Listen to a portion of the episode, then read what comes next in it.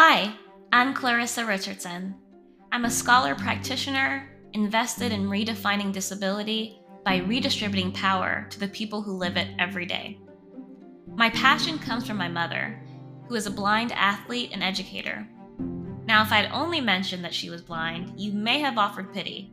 But the truth is, my mother is the strongest person that I know. Canes in the Margins is a critical discourse podcast approach to re energize the mental health needs of people with blindness or visual impairment, also referred to as people with BVI. The underutilization of mental health in the lives of people with BVI is a clinical concern.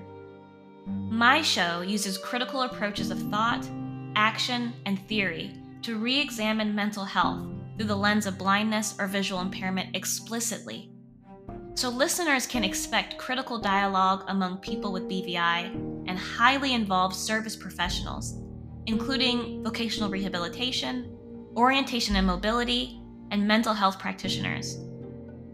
The goal of this podcast is to educate service professionals, communicate experiences, and collaborate collectively to improve future mental health policy and practice for people with BVI. This show is the first of its kind and has the potential to expand education and discourse across multiple organizations and improve mental health research for people with BVI. The truth of the matter is, people with sight cannot provide a reliable determination of what it means to be blind or visually impaired. There are more people with sight than there are people with blindness or visual impairment in the world. So, for targeted change to occur, we need to be open to learning about the intimate and diverse lives of people with BVI and how those lives intersect with the socio political barriers we create. The mental health issues of people with BVI are more than just disability related depression or anxiety. They are inextricably linked to the socio political challenges experienced.